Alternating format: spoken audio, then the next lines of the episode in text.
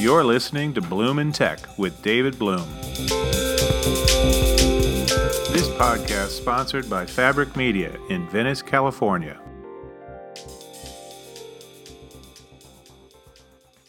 Hey, everybody, it's David Bloom. I am back again with yet another adventure in technology here at Bloom in Tech.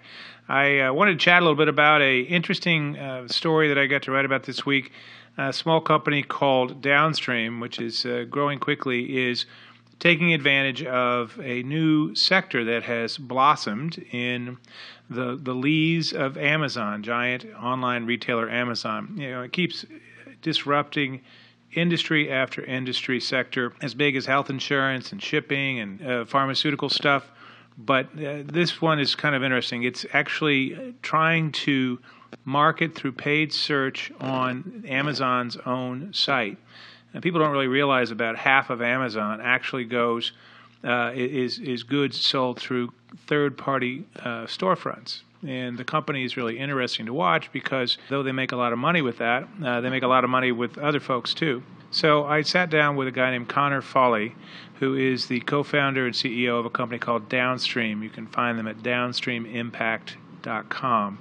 And they're one of the first companies in this new emerging sector of SaaS based services for marketing on the Amazon marketing platform. It's a really complicated world. One of the things I found fascinating talking both with Connor and with one of his investors, Semil Shah, uh, Shah who is a big venture ca- uh, capitalist in the Silicon Valley, is the way they are looking at what's valuable now. It's turned out that Amazon has gotten so big and the margins so tight that in fact the value of the transaction you know, of selling the thing at 1% or a half a percent margin, maybe less than the value of the data about the transaction. Who bought what? What else did they look at? How long did they look? What was the price? You know, do they are they a return buyer, et cetera, et cetera? All of that data is more valuable to many companies and certainly to Amazon itself as they get more and more sophisticated about using that in what they do. The entire Amazon platform is just dizzying to think about. You know, it's one of the largest retailers in the world.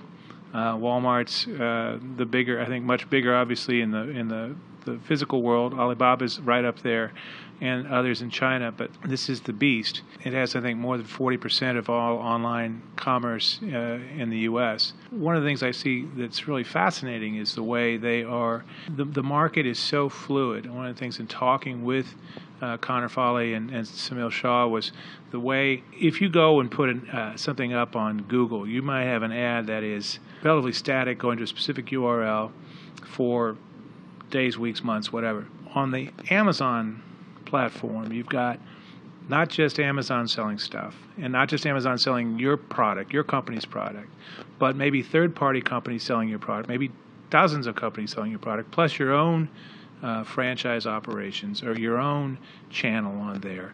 Everybody's cutting prices, and then you've got the off brand stuff selling not only your product, but all the competitors to your product and prices change on a second by second basis.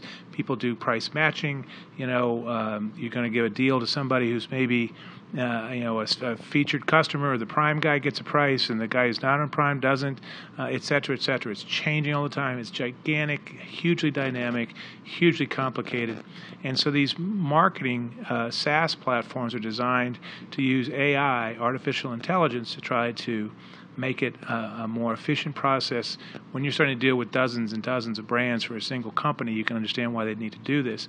In the past, he says the Amazon marketing services tools are fine maybe for a single product, but when you start talking about trying to maintain dozens of brands, et cetera, et cetera, companies have been throwing lots of bodies. They're just trying to head count, head count, head count, or hiring a digital agency or more than one to just throw head count at it. That's not very efficient, doesn't scale well. So the marketing software is a way to go. And it's a really interesting new sector, and I strongly recommend checking it out. What brought these guys to my attention was they just raised uh, a little bit less than $2 million, which is nothing, right? But it is for them useful so they can hire some of those pricey engineers up in Seattle where they're based and both Foley and his uh, co-founder, the CTO, are Amazon veterans themselves. That two million will hire additional engineers. They're already, he says, cash flow positive after being founded in October, and have hundreds, his words, of uh, clients. So something's working. Uh, they're not going to be the only ones. Other companies with other Amazon X's are Amazonians, as he likes to call them, are already popping up. These are one of the first ones out out of the gate, and I think this is going to be a hot new sector to watch. So keep your eyes out. Anyway, this has been David Bloom for Bloom in Tech, and I will talk to you soon. Over and out. You've been listening to Bloom in Tech. I am your host, David Bloom. Thanks so much. And our podcast has been sponsored in this episode by Fabric Media in Venice, California. Take care, everyone.